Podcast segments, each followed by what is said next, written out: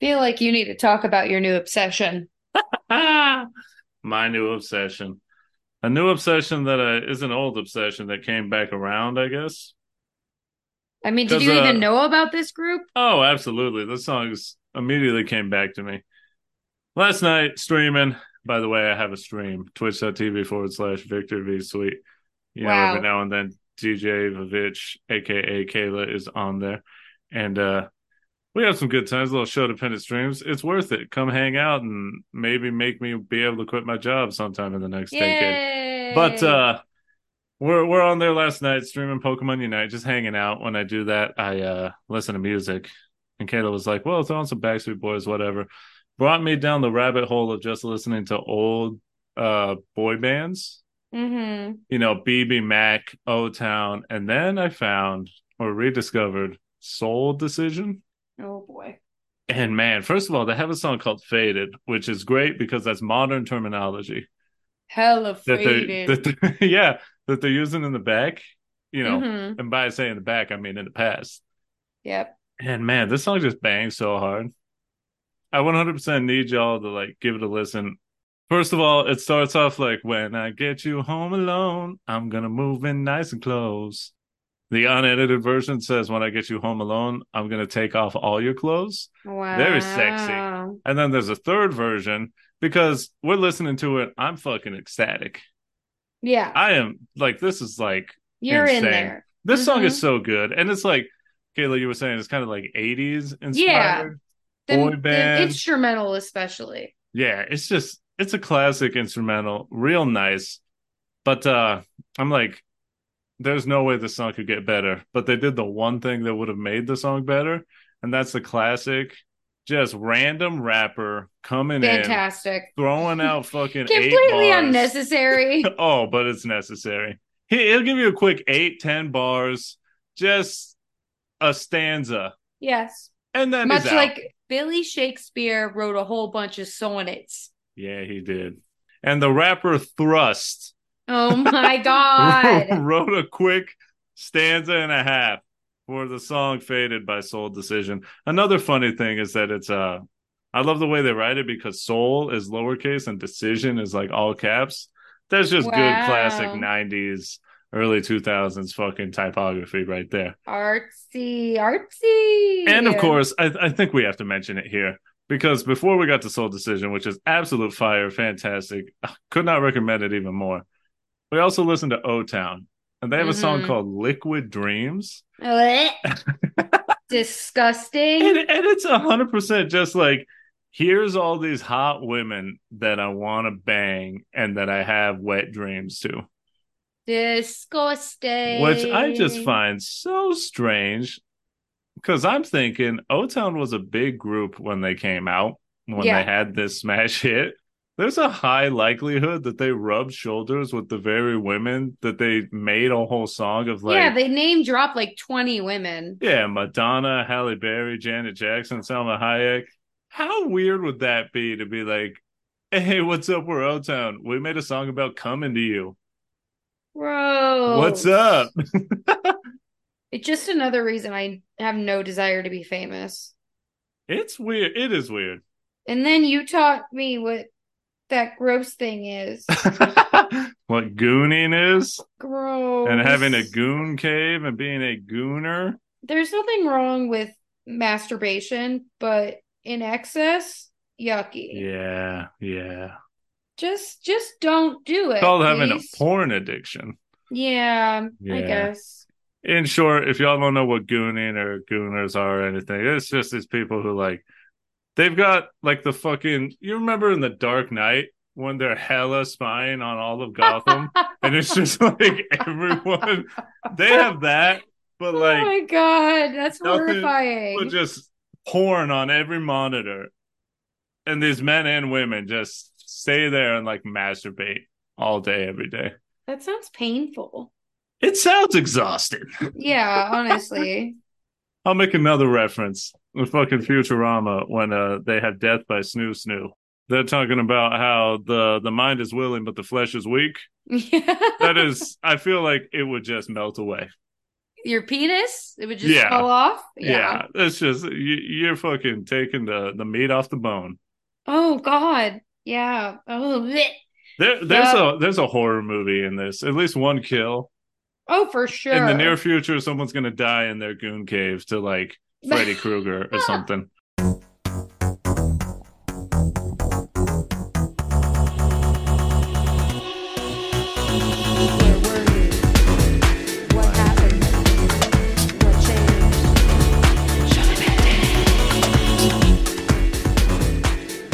Yo, welcome back to another delicious, oh my goodness, would you look at that spread.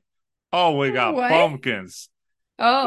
We got some squash, which I guess is kind of like what a pumpkin is, but not quite. We got some turkey. Oh, goodness, everything's brown. Hey, what is that? Oh, no. Is that some cranberry sauce? Get it out of here. It's the bad color. We're not supposed to have that around. Oh, okay. What the hell? Where are you going with this? Bury it under a slight, just the smallest layer of dirt. That's good enough. Mm-hmm. Great. What the hell was that? It's just setting the mood, getting everyone excited. This isn't a Thanksgiving episode. We're world building. But it's a fall episode. It's fall. But like food. It's fall foods. I don't know. The point is, everyone... We'd like to welcome y'all to the table, welcome y'all into the mess hall, or I guess in this film, welcome y'all to the field where we all eat at the same time. Yay! It's a show-dependent dinner party here right now. Oh, cute! Yeah, it's fall, it's spooky season. We've officially kicked it off, but we haven't gone super spooky yet. Not yet. So we decided let's take a trip to the past, to something that was super spooky to Kayla. Yep. We'll get there in a second. Before I go any further, Show Dependent Podcast. Hey, hello, welcome back. What are we? It's a podcast that talks about relationships and media and our relationships with them. We explore our codependent tendencies with the things that we love or loved, how those things shaped us into who we are today. And hey, has that relationship changed? Do we still love it? Or have we moved past it? I don't know. We got to find out. I want to say proverbial wool been pulled over our eyes, out of our eyes? What's the saying? I'm not sure, to be honest. Because it's when wool over your eyes. That's when you're being tricked. Yeah, so we've taken the wool off. We can see, hey, not everything's as it seems. Mm-hmm. And there's some literal wool over some people's eyes in this story. Oh, well, ain't that something?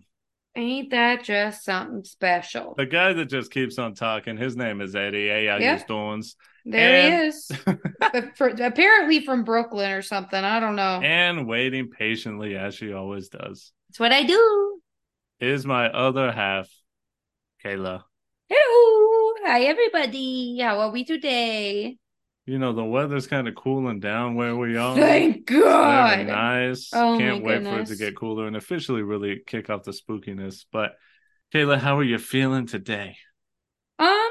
Anything to report? Yeah, I'm a working woman now. Oh yeah, she's got pants on. I always wear pants. You know what I mean. The proverbial pants. Mm-hmm. Yep. That's my word of the day. Now I'm contributing to our household again. There we go. Feels awful.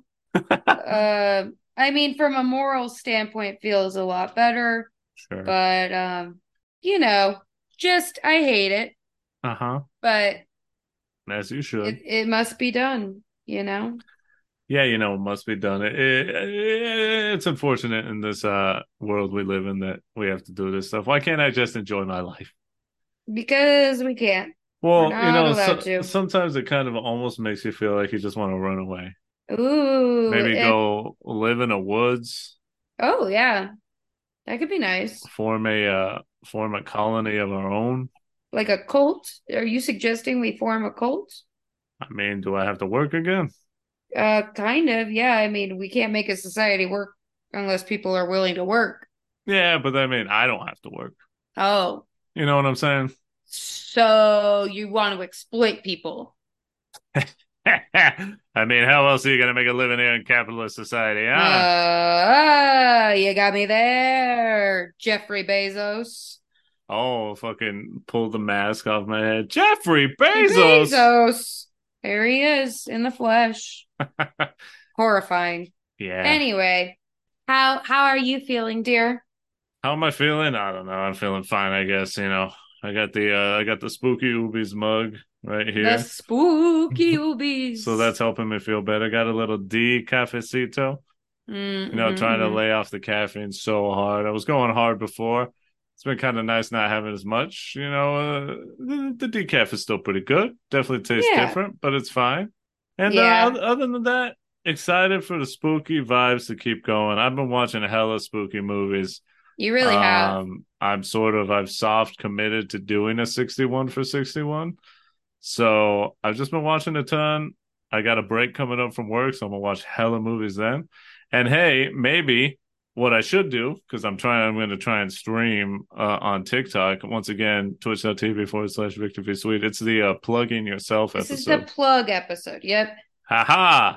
Hey, maybe I can do like I did a 61 for 61. Here's what I thought about all these movies. A bunch of TikTok videos, things. And that sounds fun. Yeah. So, you know, follow us on TikTok, Show Dependent Pod, TikTok. We'll plug again later. But without further ado, Kayla, what are we talking about here today? For the illiterates in our audience, what are we talking about? Yeah, they choose not to read the title. You know, they just want to be surprised. You know, I'm different. Fit in. Yeah. They've got the auto download set up. So honestly, as soon as they see there's new episode, they just hit play. And we love that. Aw, God, that's like the dream. Right. We love. But today we are going to be talking about the 2004 film by none other than M. Night Shyamalan Ding Dong himself. Wow. The Village. It's good to respect the man's name. No. Village. He's got more flops than hits, okay? Right off the beat, I just got to say, how the hell does this man keep getting movies made? I mean, for the most part, I'd say they're at least a little entertaining. I mean... I haven't seen some of his, like, most ass movies. What's the worst rated film he's made? Probably Avatar: The Last Airbender. You are the Avatar. Ong. The Avatar? Ong. Yeah. Sokka. Yeah, that one's probably the worst, but he's had a lot of fucking stinkers. And this one, I mean, we'll see what we think about it. We'll come to anything. A conclusion at the end of this, but this one definitely maybe possibly has an odor coming from it. It has a distant. Hey, but he's had some hits. We didn't see the Batista one with a real life wizard Rupert Grint in it. Oh my God! I wonder if that one's fire. There's a few other M. Night Shyamalan films that I enjoy. Obviously, we've done Signs. He's had some bangers, but yeah. So without further ado, once again, let's get to the meet cute. It's a meet cute, baby. It's how we met this thing.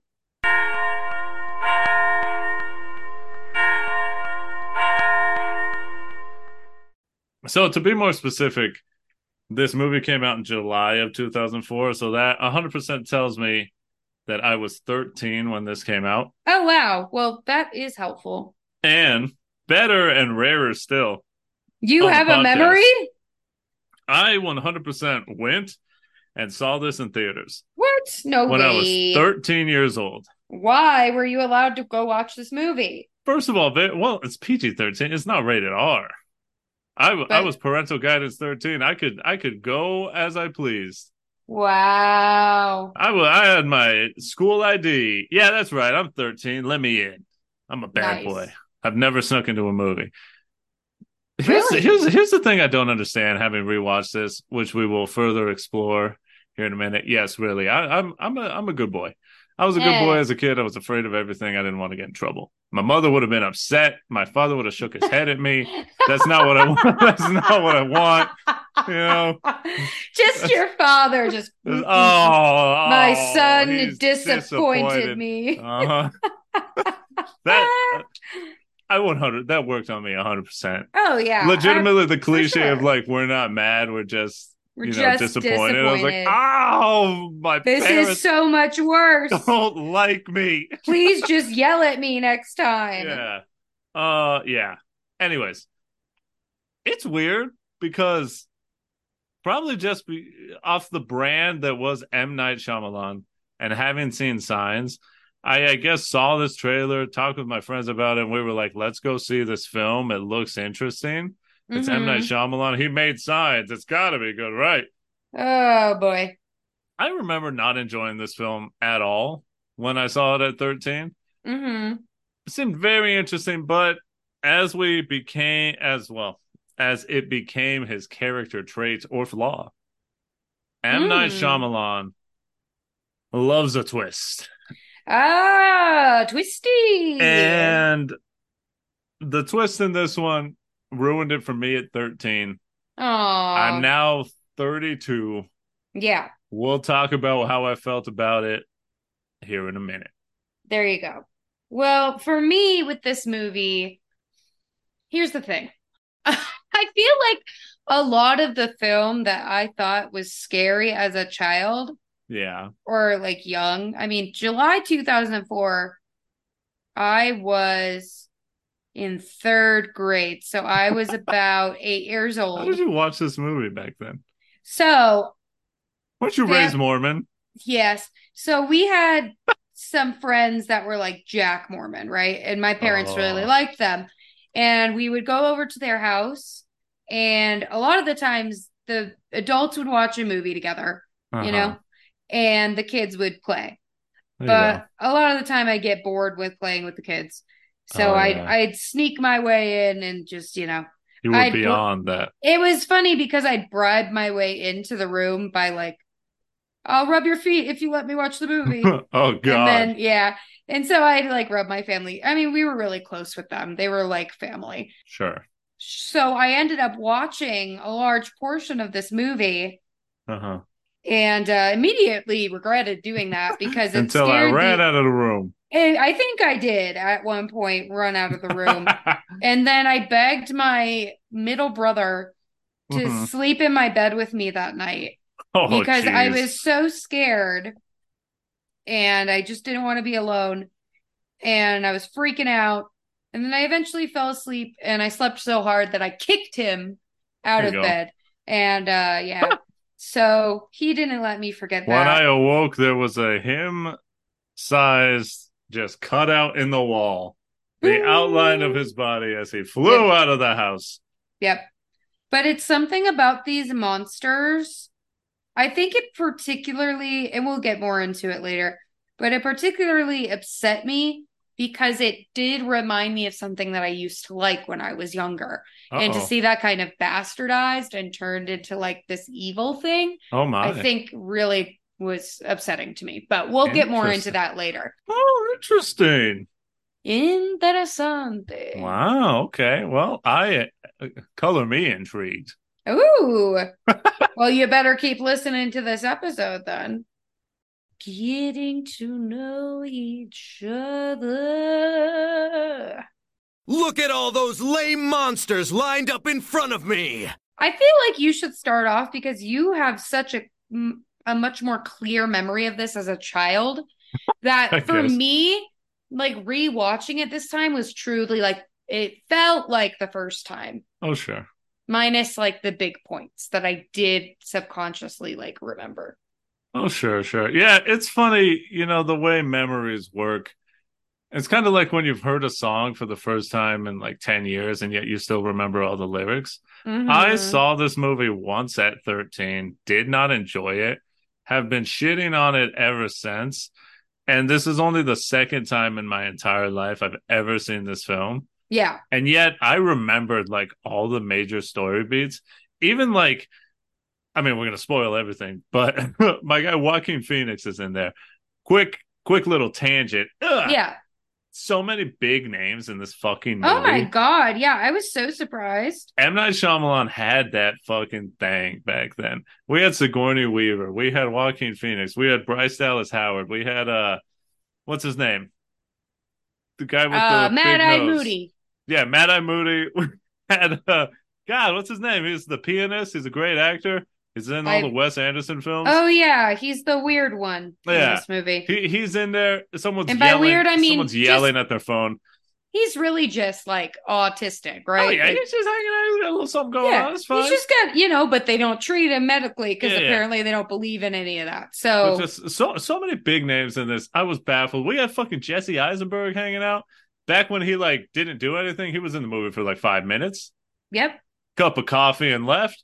Delicious. So that was weird. But even at the point where Joaquin Phoenix gets fucking stabbed, as soon as like that scene started, I was like, "Oh shit, I remember this." Which is like, why do I remember this? The past. Yeah. So, well, I don't know. Like the movie we watched last night, unfortunately, I don't think I'm ever gonna forget just how bad it was. Yeah, Skinamarink, terrible film. Watch it. It's not worth it. It's legitimately just watching paint dry while the kid sort of asks you a question from the other room. For 90 minutes. Oh, my God. It's horrendous, but... miserable. Yeah. So anyways, M. Night's back at it. Huge names. I found myself remembering pretty much every major story beat. And looking at it, I guess, with fresh eyes as an adult. Fresher eyes. Just more discerning eyes, because... you were 13. You were probably expecting like jump scares, and that's one of the things I have written down here is like, why did I even want to watch? How did I sit through this movie? What was the marketing like to make you want to go see it? That's a very infamous thing, is that the marketing made it look like a horror movie. It made it look like a scary creature feature, slasher type, and so that's just another classic case of just bad marketing or marketing making it. They tried to get butts in seats. Well, they which I think is seat, why when the twist happens, everyone was so upset. Yeah, I just find it so interesting. I don't see how a 13-year-old Eddie sat through this film in the movie theaters. I feel like it was so like talky and so like kind of trying to be like a serious like art house film. Yeah, I mean it was pretty artsy. So that like.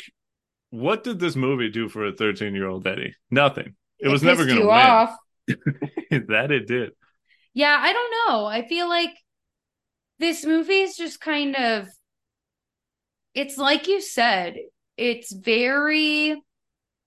I don't know. Because it's slow. It is a slow burn. A slow narrative. It's like dialogue heavy. Hardly any action. Yeah, it's... Like you said, it's very artsy. It's very slow.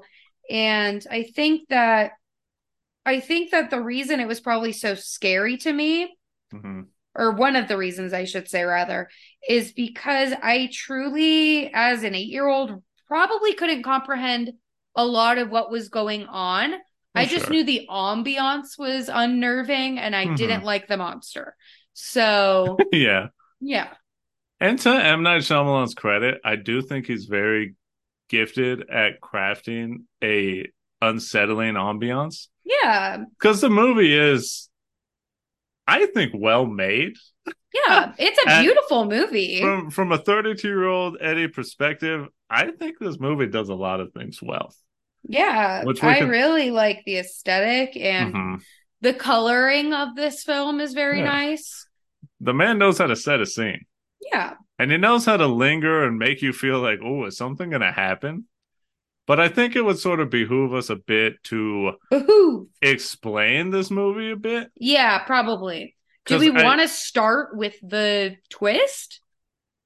I don't know. Do you think we should? I mean... We could. It's a really old movie. It's almost 20 years old now. Yeah. Yeah, 2000. Oh my God, it's almost 20 years. Mm-hmm. Yeah, so that means I'm 20 years old. Old man. I'm about to be 20 years older than the day I sat in the movie theater and watched The Village. Yep. Oh, man. Yep. Life is scary. So, yeah, we may as well. I'll do this. I'll do a quick synopsis, then we'll talk about the thing. Because for The Village, it's set up as like, sort of like an old Amish like community. Yeah, definitely. Yeah, it seems very culty. It's definitely set in like I want to say not pioneer times, but close. Yeah. Feels like that. We got all of the whites. Yep. There's no single bit of melanin until M. Night shows up at the 11th hour. The Fitzpatrick's are ones and twos. Yeah, that was an esthetician joke. Oh, nice. Fucking got him. Very nice. Got their asses. Old world. Something's wrong, though. They've got these creatures called... The ones whom we do not... those who we do not speak of. Yes. So that's very ominous. You're like, what the hell is this? They don't like the color red. They call it the bad color. And it just sort of seems like these creatures are stalking the town. No one's allowed to leave the area because the creature said somehow, which here's the point I just have a question of. They apparently have an agreement with these creatures. How? It's like, did you all speak with them? Do they speak English? How did this conversation happen? How did we just decided one day? Did you sign a peace treaty with those you do not speak of? Do they have names? Did you pass notes? What's happening? Did you just pass notes back and forth in the woods? Yeah. Like did you toss it over the line? Send a pigeon 2 feet into the woods and it was thrown back out as a carcass and like no you can't leave like, nope the answer is no the knights who say so they're not allowed to leave. Kid fucking dies at the beginning and Joaquin, his main thing is like I want to go out in the woods, I want to go to the towns, which is somehow through the woods to get like better medicine so we don't all hella die like this kid did. Wow. And he's also in love with Bryce Dallas Howard, who is blind. Aren't we all? And she plays a major role in the end. Yeah. So we can get to the twist now. The twist. So the twist is... I don't... See, here's the thing. The first of two twists. Yeah, there are two twists. But the thing with the twist is it's disappointing. Mm-hmm. Like, I don't know about you, but I wanted the twist to be like the stereotypical kind of scary movie fill in the blank. Like, they're part of a cult, and that cult like has an agreement with a deity that has entrapped them in this situation, and they made like a blood oath or something like that. Lo and behold, that is not the case at all. It's just a group of really sad people who went through an assortment of tragedies, who went to like trauma therapy together, who decided, you know what? The world's such a fucked up place. Let's make our own.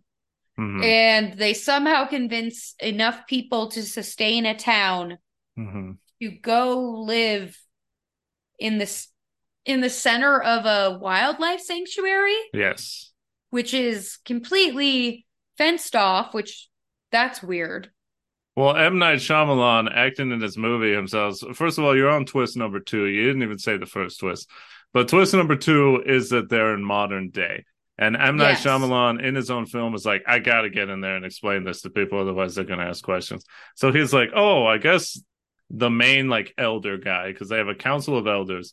The main elder guy has hella money, and his family like paid off the government to like allow no one to go inside the preserve, and they even made it a no-fly zone. So this guy's got to be like a trillionaire. He's super money. So that's twist number two.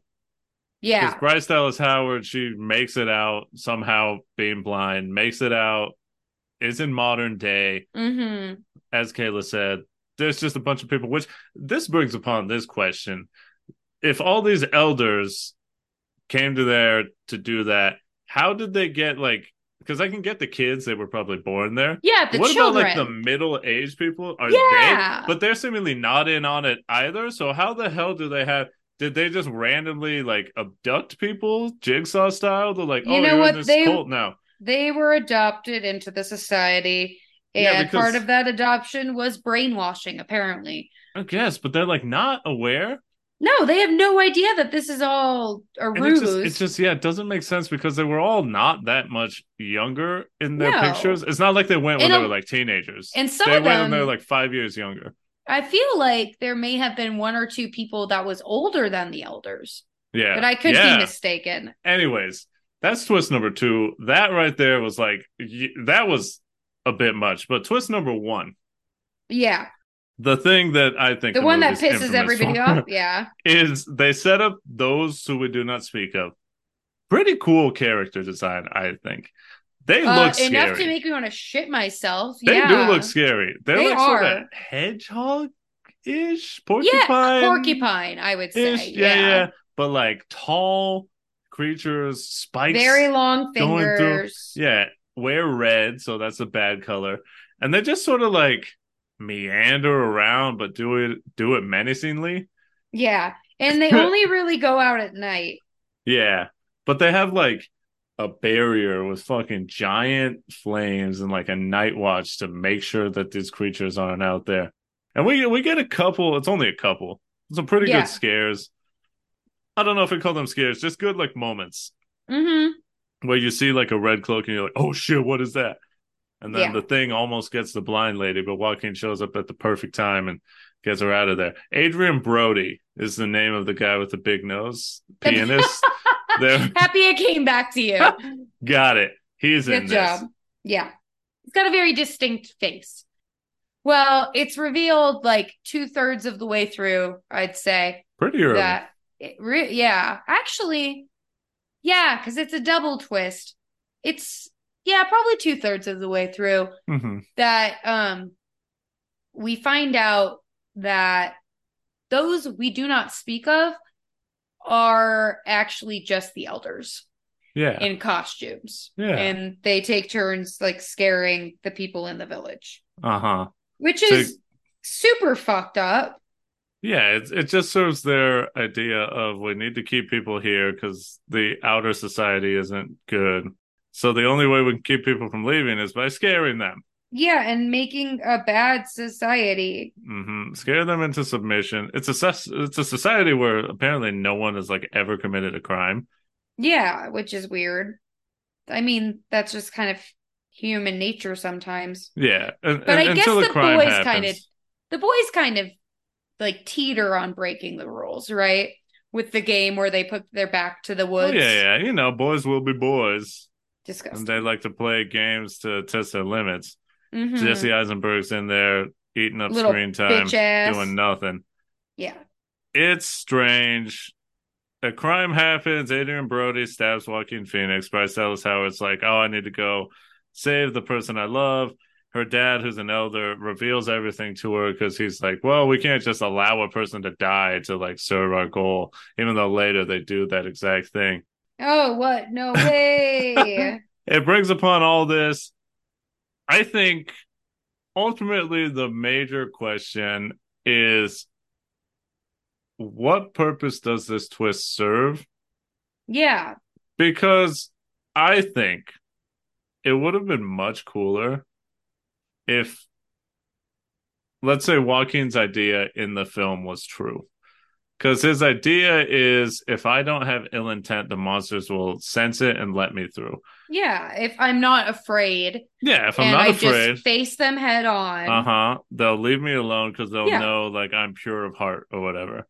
Yeah. And I think it would have been great if, like, that was just the story. If it turned out that Joaquin was correct. Yeah. And Bryce Dallas Howard, the blind woman, shows so much strength. First of all, a blind woman going out to do this is insane. Let alone there's creatures out there that she cannot see that Not are to like mention, stalking like, her. Probably real animals as well. Yeah, like you're on a wildlife preserve. There are probably wild animals like cougars and wolves. Like they have to be out there, right? The fear of the forest is one of the most human fears. We talked about it in our Witch episode. In the Witch, play on that. Play on that. Have her go out there. She doesn't know what's happening. And then have her encounter the monsters. Have it be like super scary, jump scares, they're chasing her, whatever. And then have it be the fact that like Joaquin was correct and she like stands up to them and they come in close and do like the fucking horror movie, like face to face. Yeah. And she's not backing down. And then they're like, back off. And like she prevails. Not only like in the literal sense of against her demons, but she prevails in showing that like she's blind, but she's capable. Because that's what her father says. She's just as capable, if not more, than a lot of the people in the village. So have that be the thing. And she prevails both literally and metaphorically against like the monsters and the demons in her life. And I think that is a much more fun story than like, oh yeah, we just put on costumes to scare people because also modern day. Oh no. I don't know. I think that's the problem that a lot of people have. It's just what does the twist do?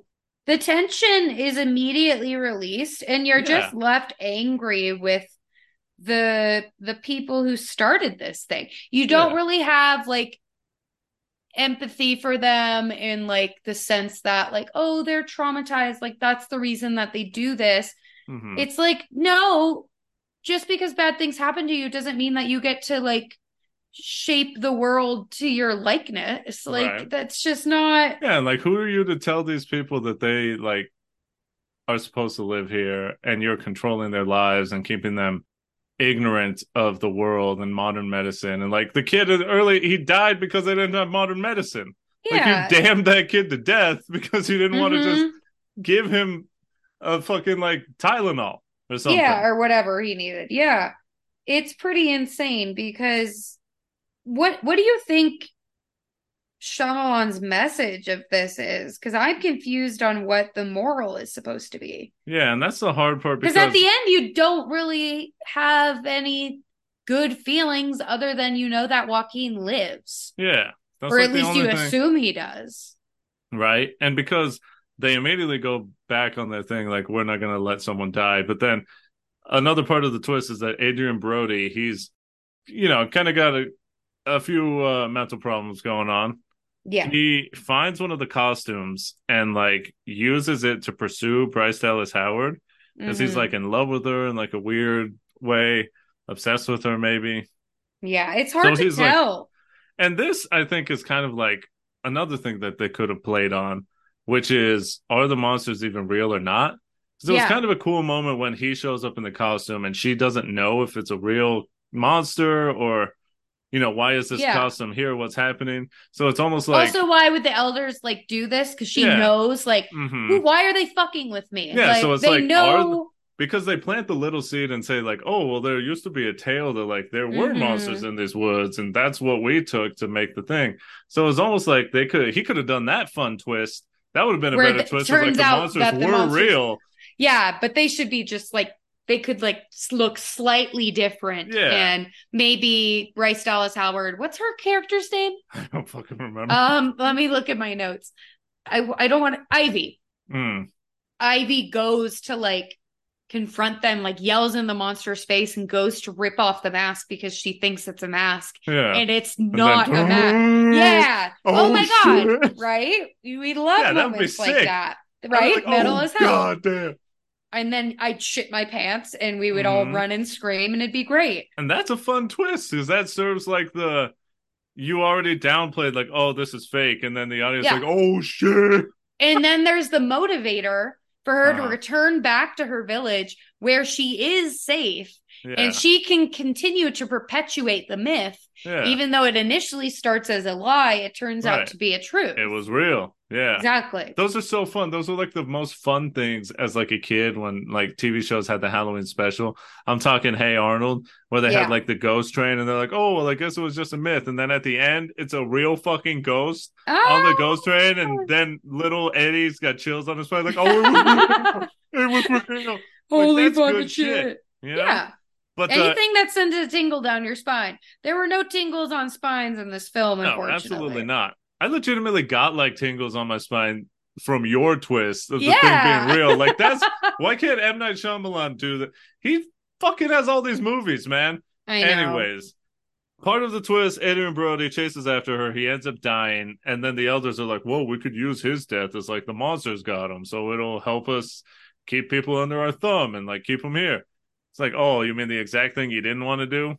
But they're like, oh, thank God, the guy that has like mental issues and like doesn't fit into our society. He's like gone. It works out for us because now we don't have to deal with his chaotic tendencies. Right.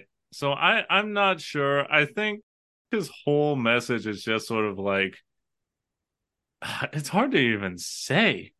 Just like the it's hard to pinpoint of the modern world can be so hurtful to someone that they would want to run away and almost start fresh, I guess is the message, that they would go to like such far lengths as to essentially subjugate people. Yeah. Just to like not be in the modern world. Yeah, because like their intention, although like they think that it is like a moral good, they're taking away agency from people. Yeah. And you know, that's it's kind of like it's kind of like God, right? Yeah, that's what I was saying.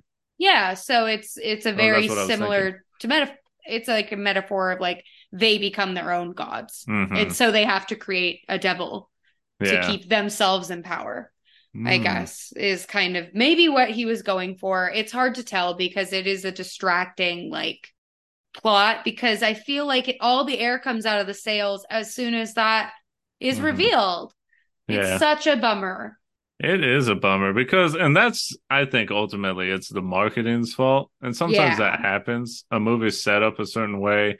You set the expectations to a certain level. And then as soon as that isn't what you get, you're like, well, what's the point? This is shitty. Yeah. You know, it'd be like going into, I don't know, Alien or Aliens. And then it's a love story.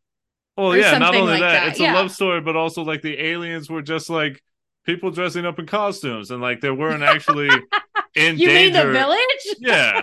Yeah, like, but that's legitimately the same thing. Like any creature feature, any slasher. Like, what if Michael Myers wasn't actually killing people? He just like, oh, everyone was playing like a joke. It's like any Scooby Doo episode. Yeah, yeah, it's like that, but like not good and fun for kids. Amen. Yeah, I think that before we move on from this point, I did want to kind of draw a similar neg comparison. Yeah, this is a neg with Ari Aster. Oh, yeah, I get that. Doing the same thing. One of my biggest pet peeves, if not my biggest pet peeve with Ari Aster, is that he uses people with physical or mental differences as a fear tactic, which is not only like immoral and wrong and like very exploitative. But also just dumb because it's like, I understand that there is a certain level of uneasiness one may feel when around somebody with different mental capacities than you.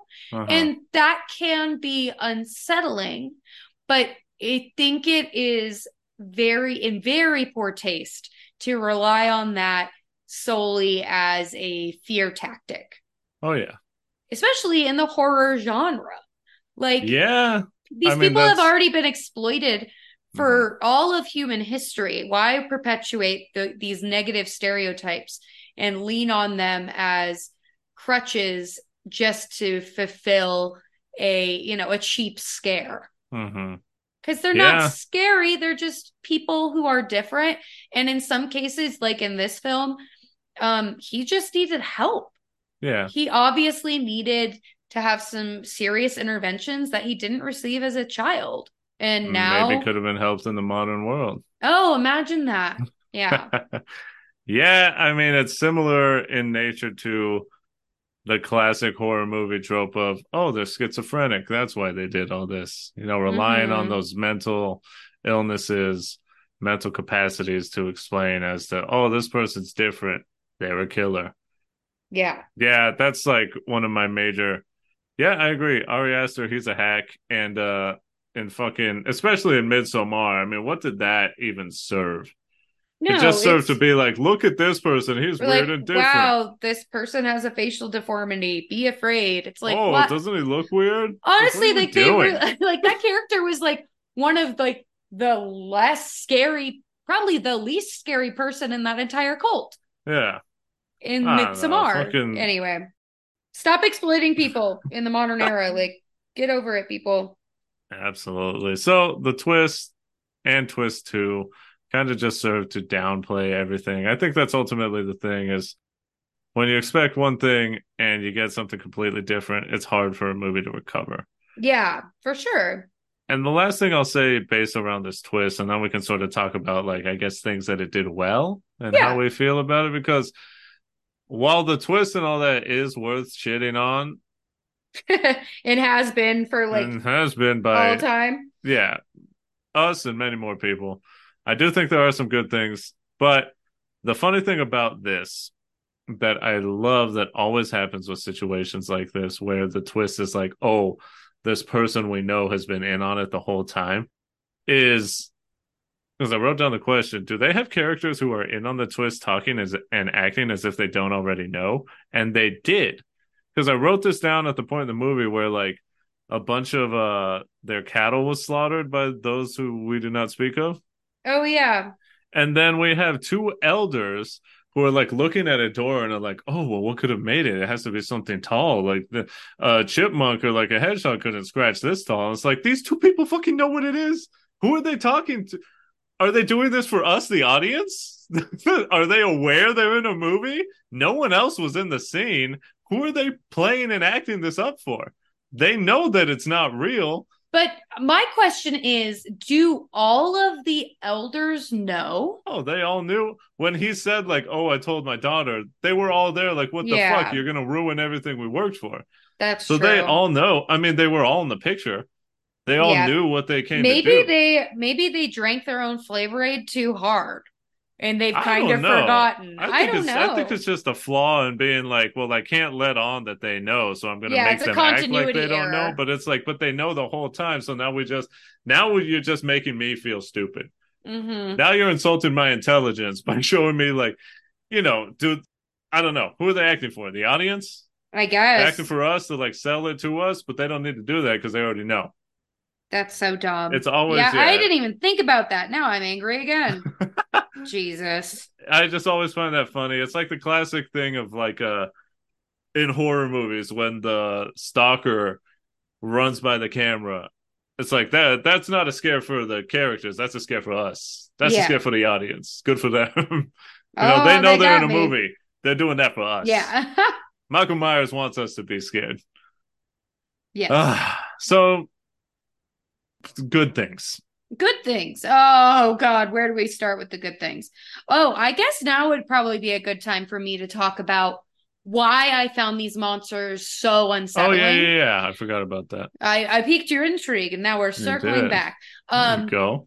So I think I've mentioned to you, and maybe on the podcast before, I was obsessed with the Jim Henson movie, The Dark Crystal, growing up.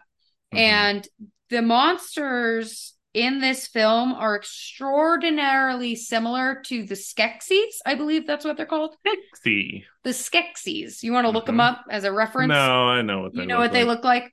Well, they're very similar, right?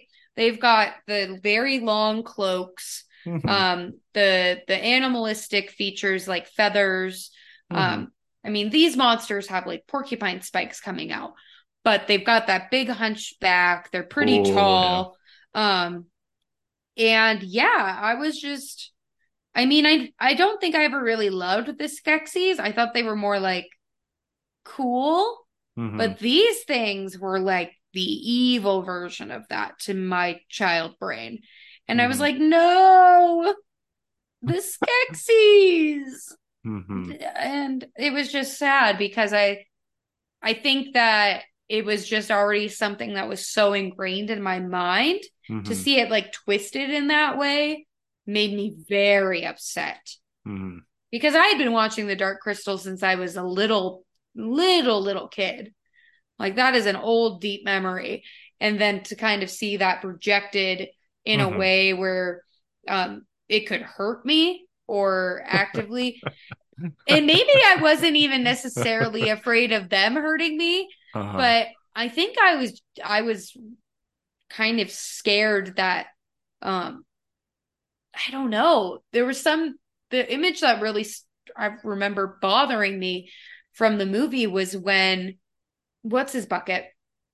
Joaquin Phoenix. No, not Joaquin. Adrian Brody. When he falls into the pit and dies. And that was, like, extremely upsetting for me because it was sad. Yeah, he's like, oh, sad. This poor guy. Like, but I think it was also, I guess it's also scary because it's a person that Ivy trusted and really, you know, loved on some level. Mm-hmm. To see him go through that pain. And she probably didn't even know it was him until she got back to town. Oh, yeah, possibly, huh? Yeah. Because she wasn't privy to, like, all the other stuff. No, because she didn't know that one of the costumes was locked under the floorboards in the quiet room. It's here. Under the floorboards. I think looking on this with essentially fresh eyes as an adult and being aware of the twists before watching it and expecting them to happen. You're like, oh, here it comes.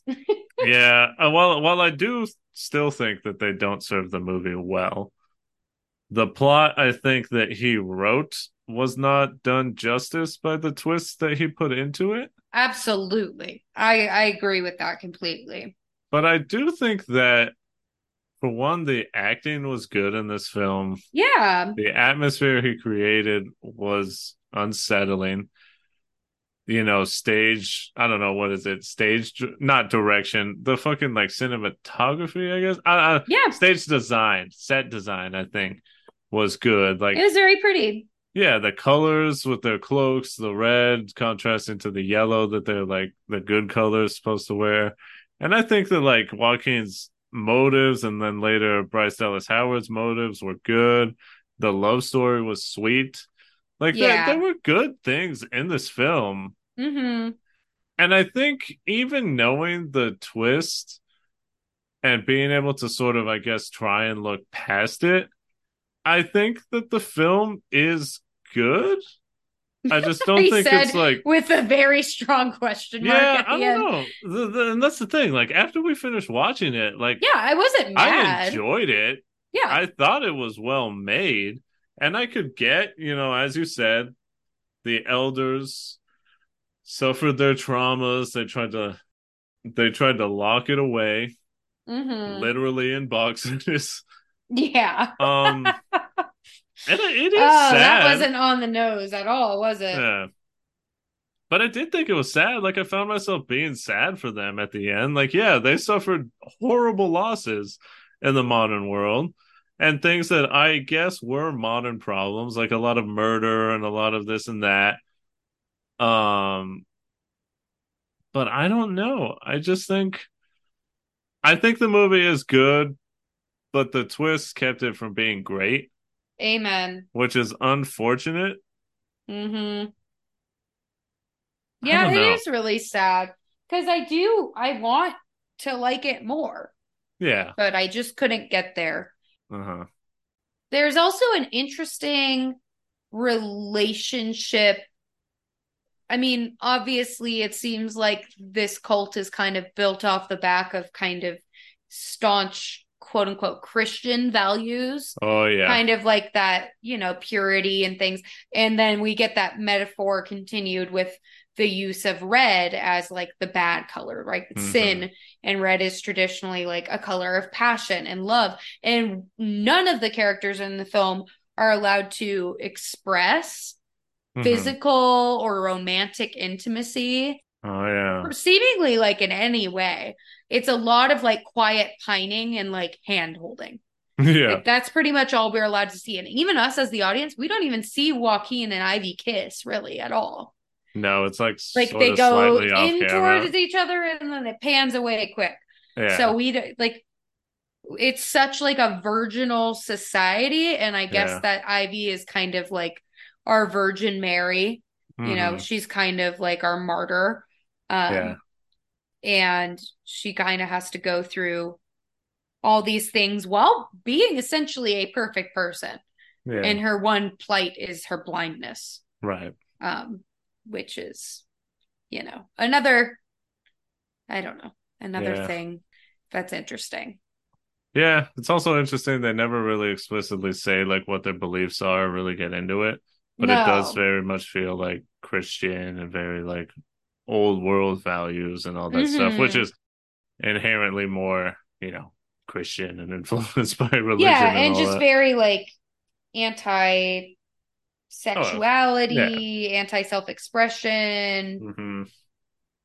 But at least they have women in power, so you know. I mean, there's something. But too bad there's no people of color. Baby steps. Yeah, they said we gotta get out of the fucking city. Mm-hmm. There's too many black people. Oh no! Look at these fucking Mexicans over here. We gotta go to the preserve. This is a load of particles. Sorry, I sneezed. Ow, my boobs. Oh, Lord. That hurt my chest. Ow. I think the last thing I want to say here before we sort of wrap this up, because I just found this as a very funny but realistic thing, is near the end, Bryce Dallas / Ivy. Her quest turns from a quest of confronting monsters to just going on a hike. Yes, she's blind, so it's very hard, but the stakes, as you said, are lowered dramatically. Yeah. I mean, the love of her life is like on his deathbed, but other than that, but when it comes to no like, literal monsters you don't have to literally confront demons. You just have to like try not to fall in a hole, which she avoids. And she does fall. Barely. But she doesn't, yeah. So there's that. Early on in her quest, she's accompanied by two dudes. Two little bitch boys. Who still have the wool pulled over their eyes. And they immediately back out. Yeah. I found it very funny, though, because the elders have been indoctrinating, scaring them their whole life. Yeah. And all of a sudden, they have like magic rocks they can hold in a bag that are supposed to like help them. And one of the guys immediately is like, why the fuck have they never mentioned these before? I don't believe this. I'm leaving. And I was like, that's my guy. Yeah, honestly. He's bought in and he's afraid of these demons, but he knows bullshit when he smells it. Mm-hmm. He's like, why have we never heard about this? Why are these rocks now conveniently going to keep us safe somehow? Yeah. What are these rocks supposed to do? I ain't playing this. I'm fucking out. Yeah. Which it was just great. Fair enough. Yeah. Good for him. Mm-hmm. He was one of the smartest characters in there. Yeah. Shall we DTR? Let's DTR this thing. Okay. Well, I will start us off by saying, sort of reiterating, echoing what I said a few minutes ago. I do think this is a good movie.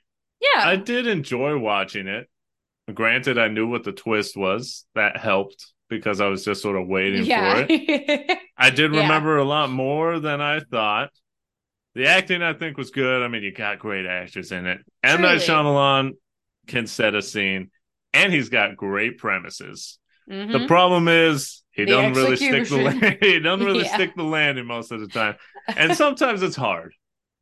Yeah. Talk about Skinamarink. Great premise, horrible execution. Horrible. At least in The Village. Great premise, okay, decent execution. Yeah. Pretty decent. You know, sort of, he maybe was huffing his own fumes a bit too much and created a bit of a stinker. You know what it reminds me of is... that one time we went camping with our friends and they're like, uh-oh, oh yeah, we have a cabin. Oh Lord. And it was literally a shack. Yeah. I was like, don't say the word cabin, because now you make me think we're gonna have indoor plumbing. You know what happens when you say cabin. Air conditioning. Yeah, let's keep it real. Keep it a buck. They did not. Uh-huh. They gave us 25 cents and a prayer. Exactly. They're like, good luck. Go ahead. There's a haunted picture in this one. Oh, I'm not staying in that one. You want to stay there? No, I'm good. I'm good. So my relationship with this is, I mean, I can't say anywhere near show dependent. I can't really even say that like I would be friends with this movie. Damn. This is kind of like just someone. It's like a background character. Is this the movie you spit gum on in the hallway? It may as well be.